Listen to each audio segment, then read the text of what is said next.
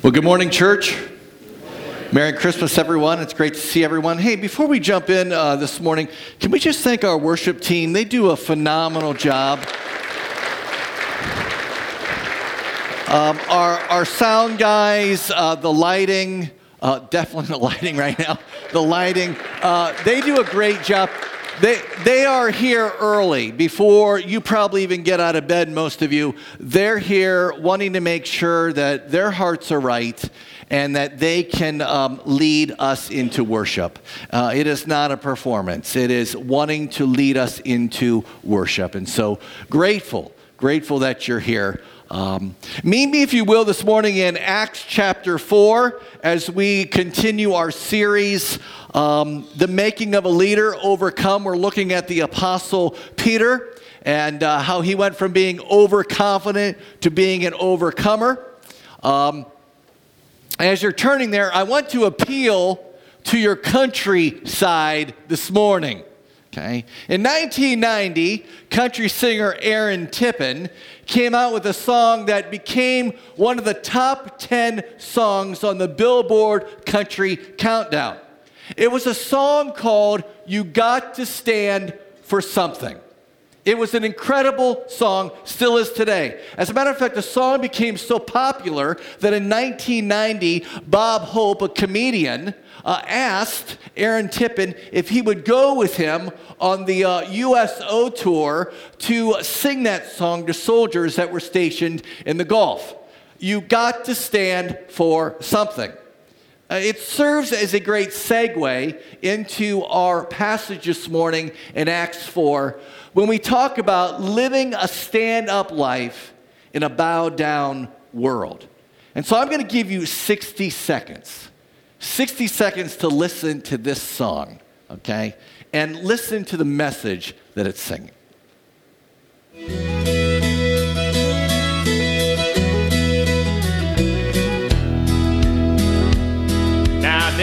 Daddy didn't like trouble, but if it came along, everyone that knew him knew which side that he'd be on. He never was a hero or this county's shining light, but you could always find him standing up for what he thought was right. He'd say, You've got to stand for something, or you'll fall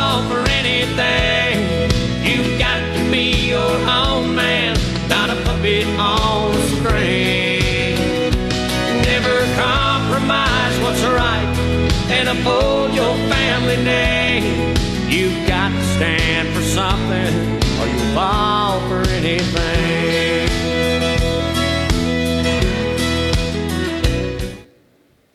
That's a great song, isn't it? Man, that just gets me in the mood.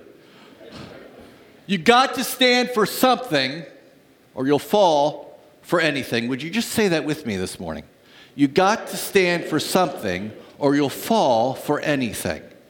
It's the man of God, it's the woman of God who not only has biblical convictions, but lives out those biblical convictions that will make an impact on their family, in their neighborhood, in their workplace, in their community, in their church, not just for this generation, but for the generation to come.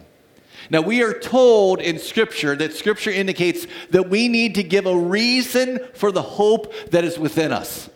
That when someone comes to us and asks, something's different about you, what is it? That we don't say, well, I had some pizza last night. But that there's something about us internally that has changed our lives from the inside out. And that we are able to stand true to and for the gospel. Scripture also indicates that there will be times when your faith will be tested, that people will oppose the gospel. Uh, they will become uh, hostile towards the gospel. There will be a, a persecution towards those who are Christ followers. And before we launch into Acts 4 this morning, I just want to give you a couple verses to hang on this morning to help us to realize that we have an opportunity to stand for something. It is the greatest news we could ever share in the world. Love the verse in uh, 1 Peter chapter 3 verse 15 that says this. But in your hearts, honor Christ the Lord as holy, always being prepared to make a defense to anyone who asks you for a reason for the hope that is in you. Yet do it with what? Gentleness and respect. I love John 16 33. It says, These things I have spoken unto you, that in me you might have peace. In the world you will have much tribulation, but be of good cheer, for I have overcome the world. And then Jesus in John 15, verses 18 to 21, reminds us of what it means to be a follower of Christ. That it's not just the blessings of knowing Him, but there's times where we have to take a stand and we have to be bold and courageous for what we know to be true from God's Word. And so it says, if the world hates you, know that it has hated me before it hated you. If you were of the world, the world would love you as its own. But because you are not of the world, but I chose you out of the world, therefore the world hates you. Remember the word that I said to you a servant is not greater than its master. If they persecuted me, they will also persecute you. If they kept my word, they will also keep yours. But all these things they will do to you on account of my name, because they do not know him who sent me. Well, in Acts chapter 4, we see the Apostle Peter and the Apostle John being exposed to the very first time of a collision a collision between the church and the world, a collision between a biblical mindset and a secular or worldly mindset. Here's what is happening in this verse and in these verses. Look at verses 1 to 12 of Acts 4.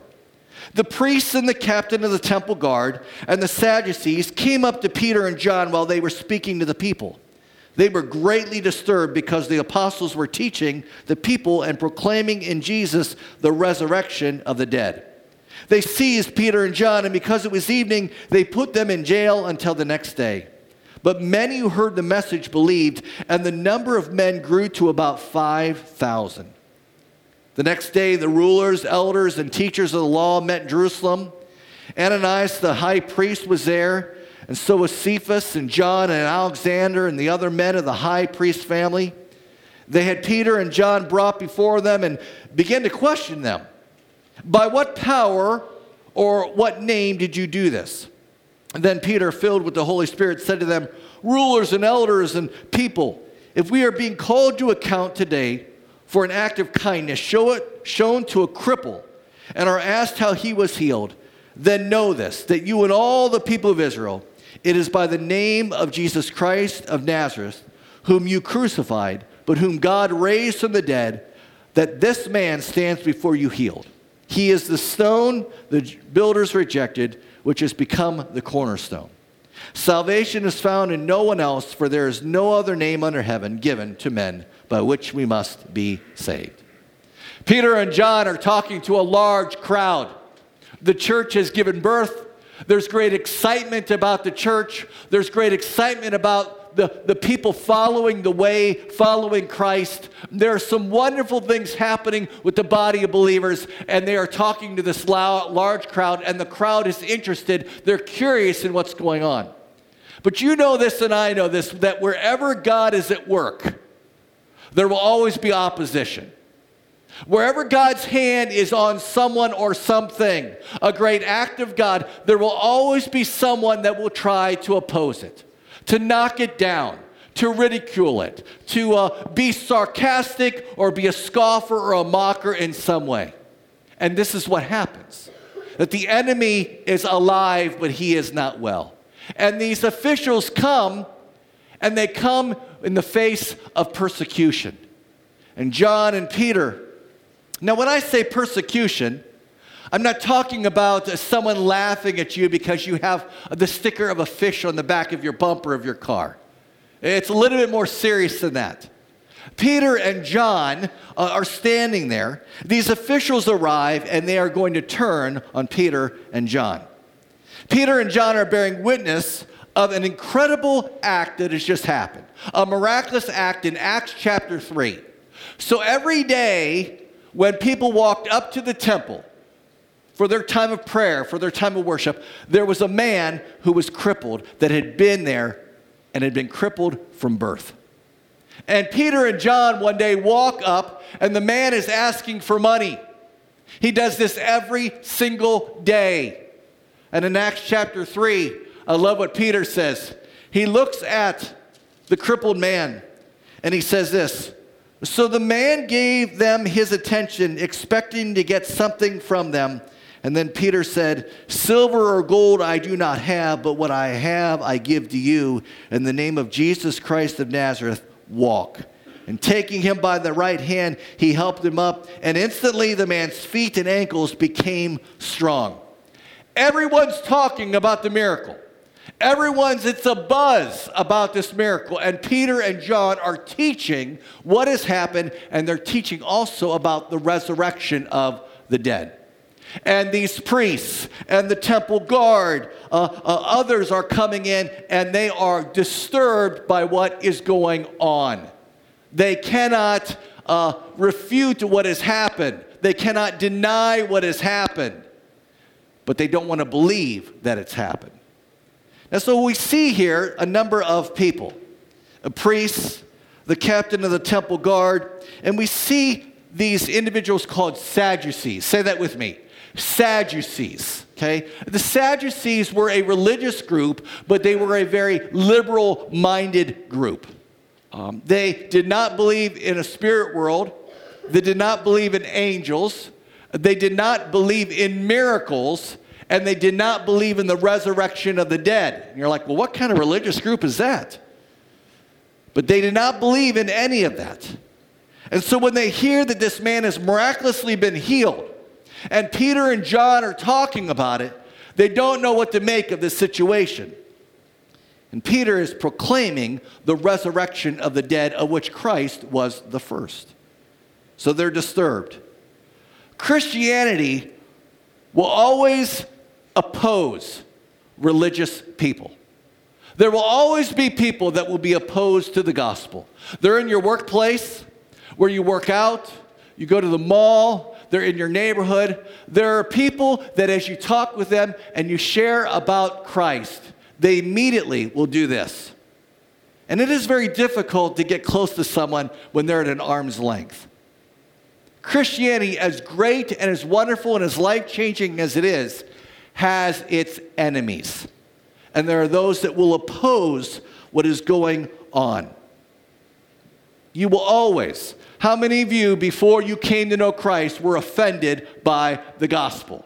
Maybe a neighbor, a friend, somebody would share Christ with you, and you would think, I can't handle this guy one more minute. I am so tired of hearing this. But God began to work in your heart. And what you opposed, now you embrace in your life. There will always be those who will oppose the gospel. I have spent a number of times in Mexico doing missions work. I have been in Guatemala four times.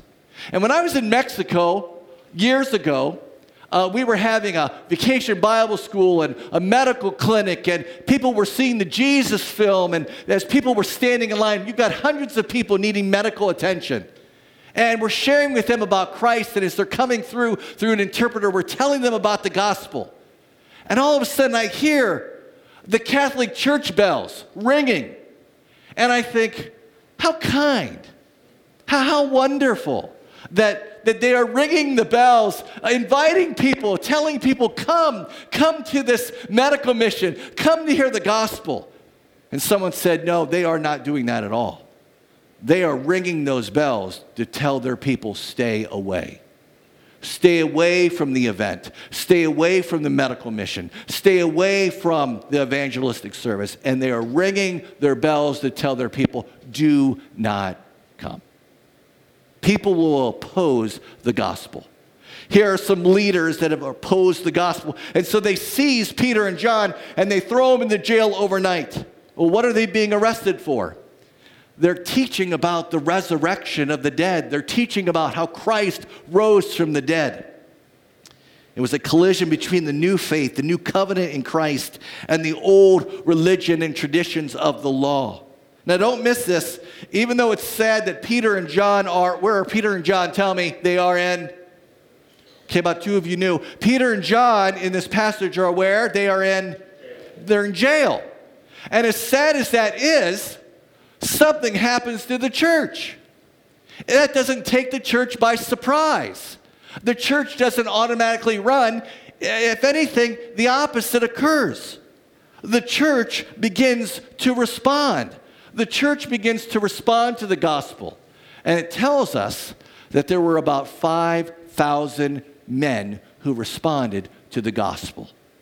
Now, they didn't count the women and they didn't count the children during that time. So, scholars said there would probably be close to 15,000 people that day that gathered, that had heard about the, the miraculous healing of this crippled man, that they had gathered and they had responded to the gospel. Can you imagine a day like that?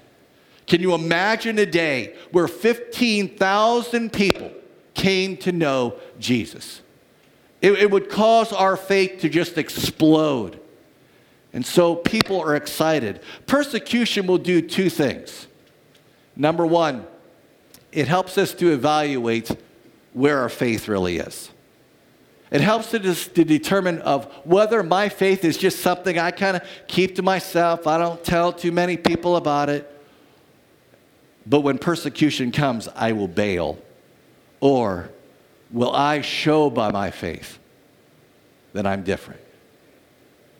It's coming, it's here. Don't be surprised. We live in a culture that will tell us you can't do this, you can't do that, you must bow down here, you must do this.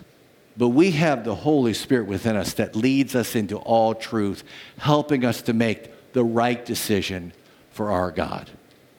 You've got to stand for something or you'll what? Fall for anything. And so we see here that uh, the, the next day that the religious authorities show up and they kind of flex their spiritual muscles and try to intimidate Peter and John and bring them out and they begin to ask a question. Now, this question that they ask, that these leaders ask, will work against them but it will work to the advantage of Peter and John. And the question that they ask is this By what power or what name did you do this? And Peter gives not only verbal evidence, but also visible evidence in their defense. The verbal evidence is that through this miracle, through this teaching, it is done not in the name of Peter, not in the name of John, but it's done in the name of what? Tell me, who? Jesus of Nazareth. The power, the authority has come from Jesus. So there is a verbal evidence that Peter is giving here. There's also a visible evidence. And the visible evidence is the man that was a cripple. And he's standing right beside them. And he's saying, Here's a man that's healed. He was a cripple. But now he's dancing and he's jumping and he's walking around. It was visible evidence that Jesus of Nazareth had healed this man. And the authorities, they don't know what to do. They don't know how to handle the situation. Peter then quotes from Psalm 118, verse 22, when it says, The stone you builders rejected has become the cornerstone. In other words, you have rejected this Jesus of Nazareth. Now, I want you to go back to verse 8 for a second. It says, Then Peter, filled with the Holy Spirit. If there's one doctrine that has gotten so botched up, so misinterpreted, it is the doctrine of the Holy Spirit. And you will see as you walk through the book of Acts and other places and other epistles, you will see references of being filled with the Holy Spirit, empowered by the Holy Spirit, uh, indwelt by the Holy Spirit. So let me just give you just a little doctrine here this morning. The Holy Spirit is not an it, the Holy Spirit is a person. The Holy Spirit is not some kind of mystical thing going on. The Holy Spirit is a person who has intellect and will and emotion. But what does the Holy Spirit do? Well, the moment we receive Christ into our life, the Holy Spirit comes in and indwells us. It, uh, some authors said the Holy Spirit comes in and pitches his tent in our heart and resides there and stays there forever. But what does the Holy Spirit do? Because we can do church without the Holy Spirit. It is possible to do church without the Holy Spirit to do it right here in the flesh, to, to give no credit to God, to come in on a Sunday morning, take our seat, do our things, sing our songs, walk out, and no impact has been made because we've not allowed the Spirit of God to move us and grow us to be more like Christ. Four things I want you to realize is the role of the Holy Spirit. These are four things that we all need, not just the church, but the world. The first thing is that the Holy Spirit convicts us of sin. You ever been convicted by sin? Just raise your hand. Okay, if you didn't raise your hand, you're lying. You should be convicted by sin. Okay? He convicts us of sin and unrighteousness. We see that in John 14 and John 15. He convicts us. Man, I, I said something I shouldn't have. I went someplace, I, I should, looked at something, and all of a sudden, I know I've received Christ into my life, and the Spirit of God convicts us. If you ever had a coach, in high school. Remember those times when you were running laps or, or you had a coach and that coach had a whistle? Man, if you weren't doing the right thing, that coach would blow that whistle and you'd think, oh no, and he'd pull you in and it'd help you to understand that you need to do something better. The Holy Spirit is that coach that whistles when we have blown it, when we have sinned. But the Holy Spirit also not just convicts us of sin, but comforts those in need. We see that again in John 14 and 15. How many of you have needed comfort in your time of trial, in your time of need, in your time of just, I, I feel like quitting? We can't pray for Steve and Leanne enough. And as we pray, we're asking that the Spirit of God would comfort them during their time. That's what we're asking. If you've ever walked through a funeral line, and that's a very awkward time, and the person standing there who's just lost a loved one or a spouse, and you walk up and, and, and you don't ever know what to say. You don't want to say, how you doing, okay? Because they're not doing well. They've just lost a loved one. So we often find ourselves saying this, if you, na- if you need anything, just what? Call. They're not going to call you. So what we need to do is wrap our arms around them. And just for a moment say, Lord, would you comfort would you comfort this family? Would you comfort this man? Comfort this woman? Lord, you can do this far beyond anything I can do. The Holy Spirit comforts us in our distress, in our hardship, in our sorrow.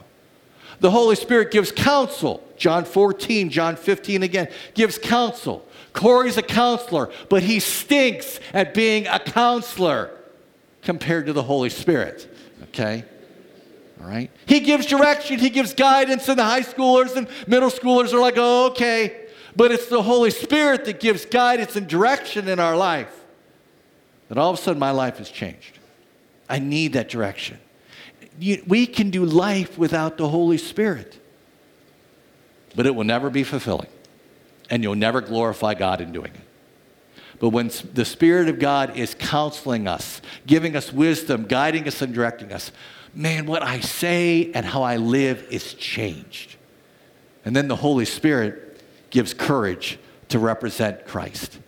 And we see that in this passage. That Peter and John boldly, courageously stand up in front of all these authorities and they proclaim the gospel, even though people are refuting it and they're disturbed by it and they oppose it. Let's not forget that if you and I are to be God's man or God's woman doing God's business for God's glory, there will always be opposition. It's going to happen. But let's not forget also if, the, if we're to be God's man, God's woman, doing God's business for God's glory, He has given us the Holy Spirit to guide us and direct us and make decisions and to stand for Him in a bow down world. The power of the Holy Spirit. 2 Corinthians 5:20 tells us, "We are therefore Christ's ambassadors. We are his representatives, as though God were making his appeal through us." Look at verse 12. Salvation is found in no one else. That's an incredible statement. For there is no other name under heaven given to men by which we must be saved. They have been talking all along about Jesus. This is referring to Jesus. Salvation is needed by all, it is offered by all, it is supplied by one. By one. So an is- a warning is issued. Look at verses 13 to 18. When they saw the courage of Peter and John and realized that they were unschooled, ordinary men, they were astonished and they took note that these men had been with Jesus. But since they could see the man who had been healed standing there with them, there was nothing they could say. So they ordered them to withdraw from the Sanhedrin and they conferred together. What are we going to do with these men? They asked. Everybody living in Jerusalem knows that um, they have done an outstanding miracle and we cannot deny it. But to stop this thing from spreading any further among the people, we must warn these men to speak no longer to anyone in his name. And then they called him, called them in again, and commanded them not to speak or teach at all in the name of Jesus. A couple things that we see here. They saw the courage of Peter and John. They called them unschooled. Now, the word unschooled does not mean that they're idiots. They are ordinary people. But when God gets a hold of ordinary people, extraordinary things happen. And we see the Lord guide us and direct us in a way that we stand back and go, only God can do that. That's who we are. That's Mission View. That's Maranatha Bible Church. That's Bridge Bible Church. We are ordinary people. Would you just say for a second, I'm an ordinary person? I'm an ordinary person. You are. Maybe you don't have a PhD. Maybe you don't have a bachelor's. It doesn't matter. You're an ordinary person. But when God gets a hold of you, watch out. I don't know how many of you are interested in living a nominal, mediocre, boring Christian life. But if you are, you're missing life. You're missing it. God looked at Peter and John and said, Here are just ordinary people that I'm going to use for my glory, and I'm going to take them out of their nominal life, and I'm going to do something extraordinary in their life. I'm going to give them the courage to be able to do that. The officials took note that Peter and John had been with Jesus. That's the secret. That's the secret. You can tell when a person has been around Jesus. And let me just put it to you this way there are people who know the Word of God and then there are those who know the God of the Word. And you can tell when someone's different, can't you?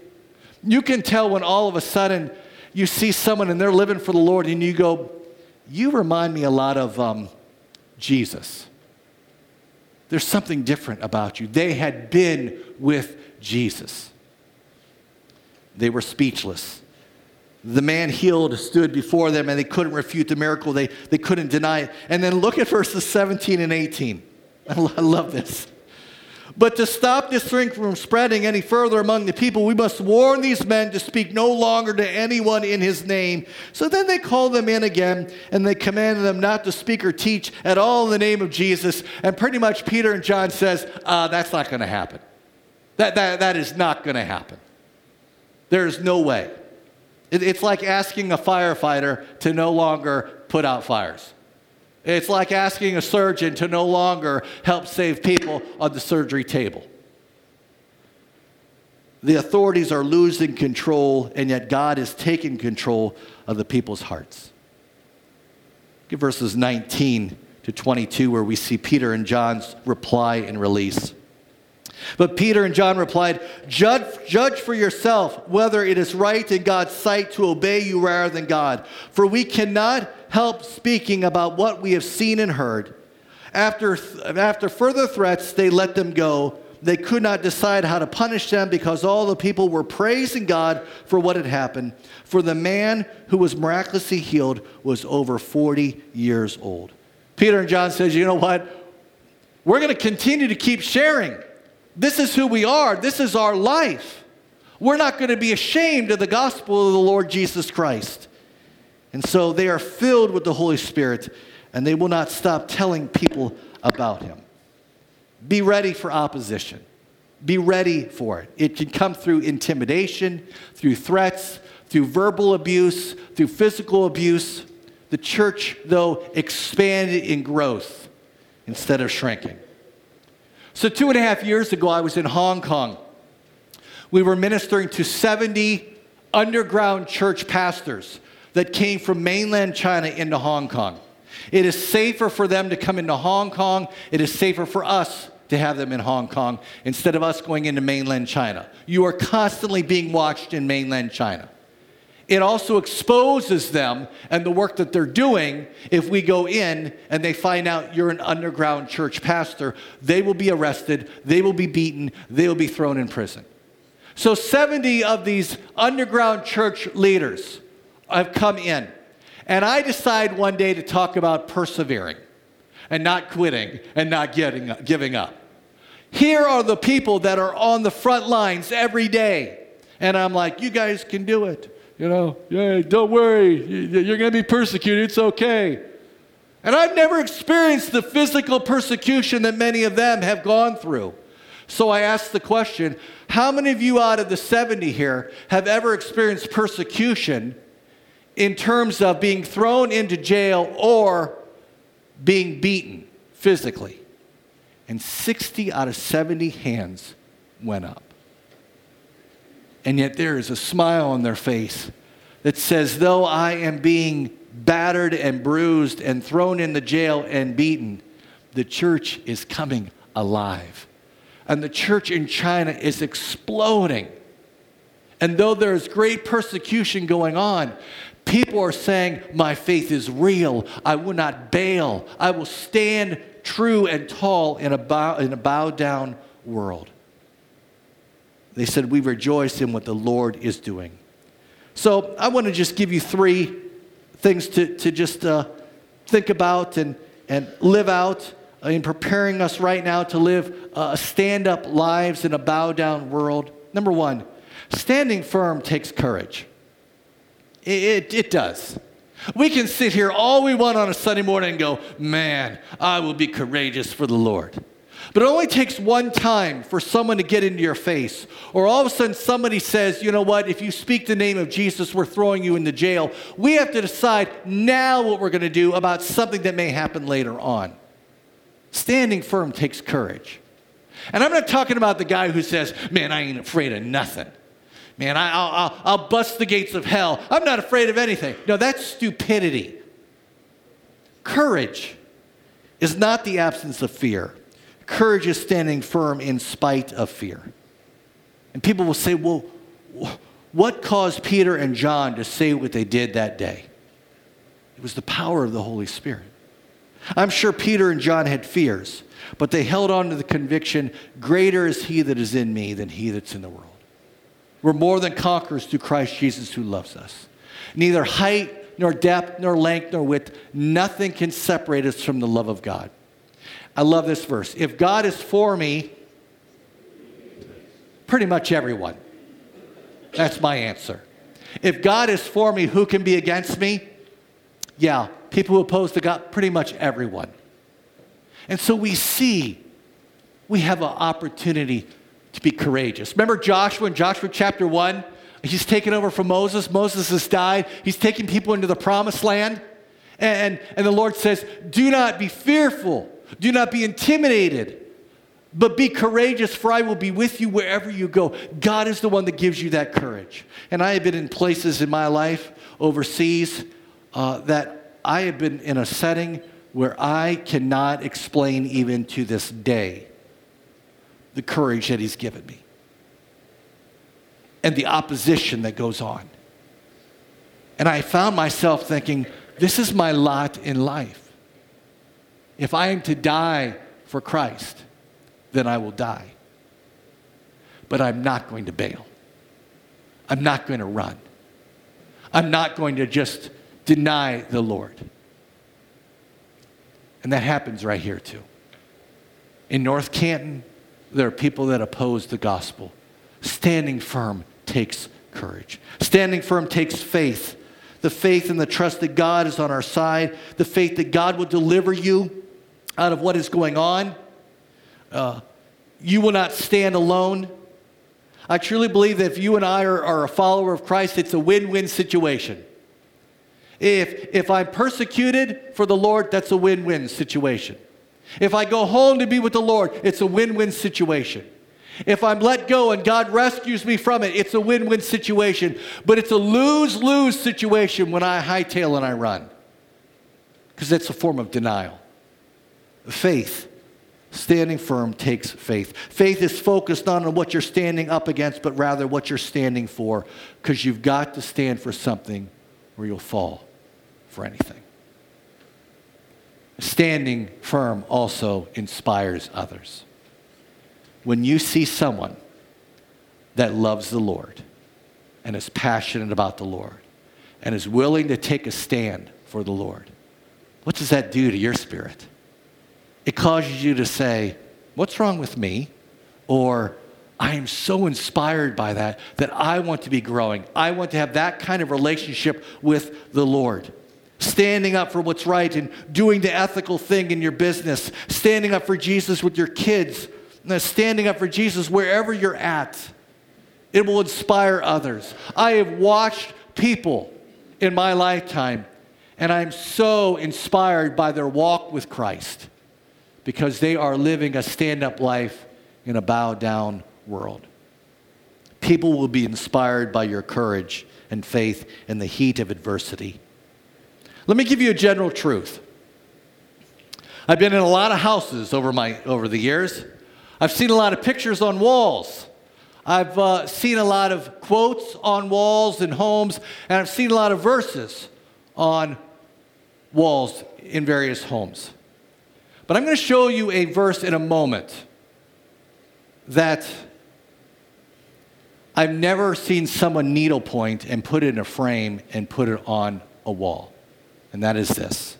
2 timothy 3.12 says everyone who wants to live a godly life in christ will be persecuted. I've never seen that needle pointed and put in a frame and it, and it be on someone's wall in their home the general truth is that if we're not suffering persecution in some way for our faith it may mean that we're not living a godly life let me close with this john bunyan John Bunyan, long ago, was an incredible man, man, who would preach and teach the Word of God centuries ago. People came to John Bunyan, officials came to John Bunyan and said, John, you've got to stop sharing the gospel. You've got to quit. If you don't stop sharing the gospel, we're going to throw you in the jail. And John Bunyan, in so many words, said, Bring it on.